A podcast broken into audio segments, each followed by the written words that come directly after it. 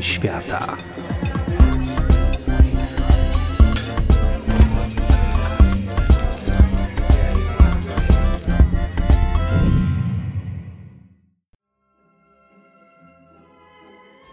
Dzień dobry. Dzisiaj pojedziemy niezbyt daleko, bo do Wiednia. Ale i tak będzie smacznie. Trudno się domyślić, że Wiedeń był kiedyś celtycką osadą, później zaś posterunkiem granicznym Cesarstwa Rzymskiego. Stolica Austrii już dziesiąty rok z rzędu została uznana za najlepsze miasto do życia na świecie. A tak wysokie miejsce w indeksie jakości życia Wiedeń zawdzięcza dużej liczbie parków, taniemu transportowi publicznemu, który wszędzie dojeżdża i na czas i niskiemu wskaźnikowi przestępczości. Kuchnia nie jest kryterium, które wpływa na miejsce w rankingu, ale w tej dziedzinie miasto też daje radę. Oczywiście wszyscy słyszeli o Wiener Schnitzlu. Przewodniki powiedzą Wam, że najlepszy Wiener Schnitzla można zjeść w restauracji Figlmühle. Nie dajcie się zwieść. Uwaga!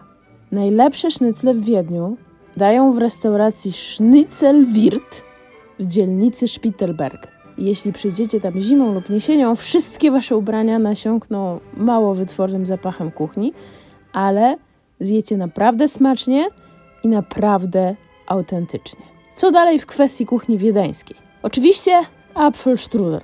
W naszej części Europy wszyscy męczą biedną szarlotkę na różne sposoby i udają, że ta ich to jest zupełnie wyjątkowa. I Czesi mają szarlotkę, i Węgrzy, i my oczywiście, i Słowacy – no i oczywiście Austriacy. Tłumacząc dosłownie Apfelstrudel, to jabłkowy wir. Cienkie warstwy ciasta ułożone między jabłkami rzeczywiście tworzą taką wielowarstwową, pyszną skorupkę wokół tego wspaniałego pieczonego jabłka w środku. Do tego bita śmietana albo lejąca się słodka śmietanka. Bywalcy polecają tradycyjne austriackie Café Alt Wien jako miejsce, gdzie podają nie tak wielką, ale i tak imponującą lokalną szarlotkę. A skoro już mowa o kawiarniach, to musimy się tu chwilę zatrzymać. Kawiarnia to jest typowo wiedeńska instytucja, która odegrała bardzo ważną rolę w ogóle w kształtowaniu kultury tego miasta. Poważnie. Od października 2011 roku kultura wiedeńskich kawiarni została wpisana na listę niematerialnego dziedzictwa kulturalnego UNESCO. E, wiedeńska kawiarnia jest tam opisana jako miejsce, gdzie konsumuje się czas i przestrzeń, ale na rachunku znajduje się tylko kawa. Wiedeńczycy twierdzą, że z tą liczbą kawiarni, którą mają, a nikt nie jest w stanie policzyć, ile ich jest, bo one powstają, padają, jest ich naprawdę bardzo dużo, że to oni wynaleźli w ogóle koncepcję open space'u i pracowania w open space'ie. Skąd się wzięły kawiarnie wiedeńskie? No więc jest tu wątek polski. Legenda głosi, że żołnierze armii polsko-habsburskiej, wyzwalając Wiedeń z oblężenia tureckiego w 1683 roku, znaleźli szereg worków z dziwną, gorzką fasolą. Początkowo uważali je za pasze dla wielbłądów i chcieli spalić. Ale polski król Jan III Sobieski podarował te worki jednemu ze swoich oficerów, Jerzemu Franciszkowi Kulczyckiemu, i to on właśnie otworzył w Wiedniu pierwszą kawiarnię.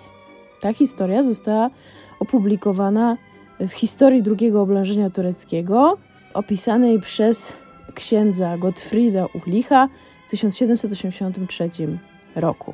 Podobno po licznych eksperymentach Kulczycki do dziwnych fasolek dodał cukier i mleko i w ten sposób narodziła się tradycja kawowa.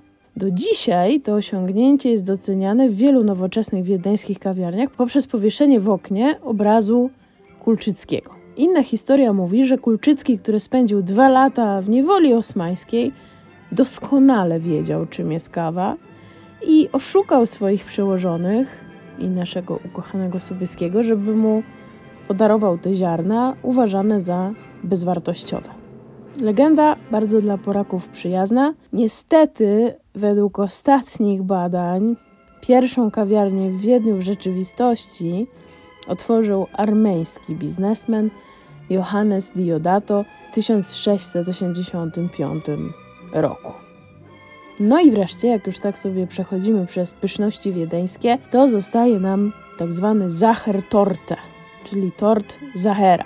Tort czekoladowy, wynaleziony przez Franza Zachera specjalnie dla księcia Metternicha. Klemens Wenzel Nepomuk Lothar, czyli książę Metternich, był dyplomatą i doradzał wielu władcom Austrii. Żył dosyć długo i bardzo burzliwie, a pod koniec życia doradzał też Franciszkowi Józefowi, Francowi Józefowi słynnemu, który w tym odcinku interesuje nas nieco mniej niż jego żona. Jego żona, czyli Elizabeth, to słynna księżniczka Sisi. Sisi była piękna, wysportowana, lubiła poezję i wolność. Franciszek Józef zakochał się w Sisi, kiedy miała 16 lat. Naprawdę kochał ją bardzo przez całe życie, ale jej rola księżniczki, a później żony cesarza ciążyła bardzo, bardzo. Starała się ją pełnić z wdziękiem, chociaż nie zawsze udawało jej się pokonać różne smutki, które towarzyszyły tej trudnej roli. Dzisiaj porównuje się ją z Lady Dianą, jako piękną osobę, którą właściwie zniszczyły tradycje i sztywne zwyczaje monarchii. Sisi niestety także zmarła śmiercią przedwczesną, zabita w zamachu. Wiedeń jest pełen opowieści o Sisi, a jednym z hołdów jej złożonych przez miasto jest wyśmienite grzane wino, które nazywa się Sisi Punch. Podczas świątecznych jarmarków, z których Wiedeń słynie, niestety w tym roku jarmarki odwołano z powodu koronawirusa, ale y, w innych latach odbywają się one co roku w kilku miejscach w mieście w przepięknej oprawie, zarówno świetlnej, jak i architektonicznej. Staje wtedy bardzo dużo pięknych drewnianych domków, y, również w cieniu katedry świętego Stefana, ale też koło pałacu Schönbrunn. I wszędzie tam można w kubeczku z limitowanej serii wydawanej co rok, ponieważ co roku miasto Wiedeń wydaje taki kubek nagrzane wino z okazji świątecznego jarmarku. Te kubki co roku mają inny design, co roku mają inny obrazek. No i oczywiście osoby kolekcjonują te kubeczki. Co ważne, na wszystkich jarmarkach nie ma w ogóle plastikowych kubków. Wygląda to tak, że przychodzimy na jarmark, kupujemy za jakieś 4 euro yy, wino grzane i zostawiamy 4 euro w zastaw za kubek.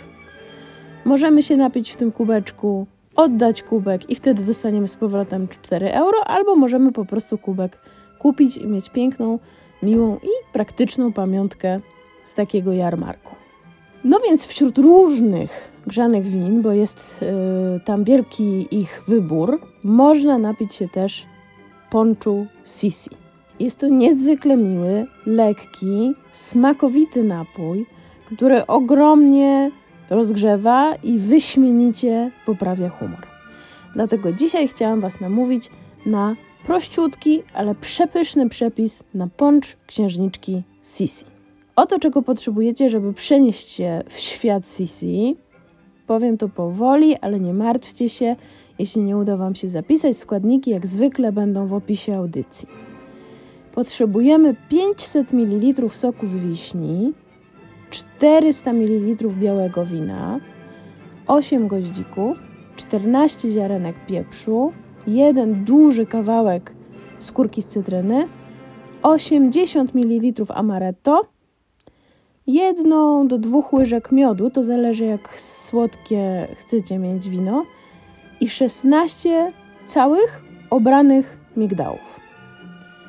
Jeszcze raz, nie martwcie się, jeśli nie udało Wam się zapisać. Składniki, jak zwykle, w opisie naszej audycji. Teraz przygotowanie. W rondelku umieszczamy sok, wino, wszystkie przyprawy i skórkę cytrynową i podgrzewamy. Jak tylko płyn zacznie lekko budulgotać, wrzeć, zmniejszamy ogień i pozostawiamy pod przykryciem na około 15 minut na małym ogniu. Po tych 15 minutach odkrywamy, dodajemy amaretto, jeśli chcecie, możemy dodać troszkę miodu.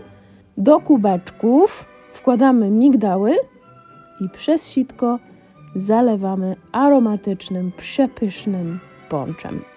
Zamykamy oczy i pijąc wyobrażamy sobie piękne miasto, w centrum którego co roku powstaje lodowisko w parku, gdzie wesoło, w rytm walca, śmigają na łyżwach starzy i młodzi Wiedeńczycy i Wiedenki.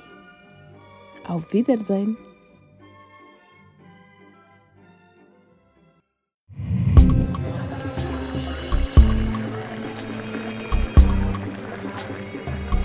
Świata.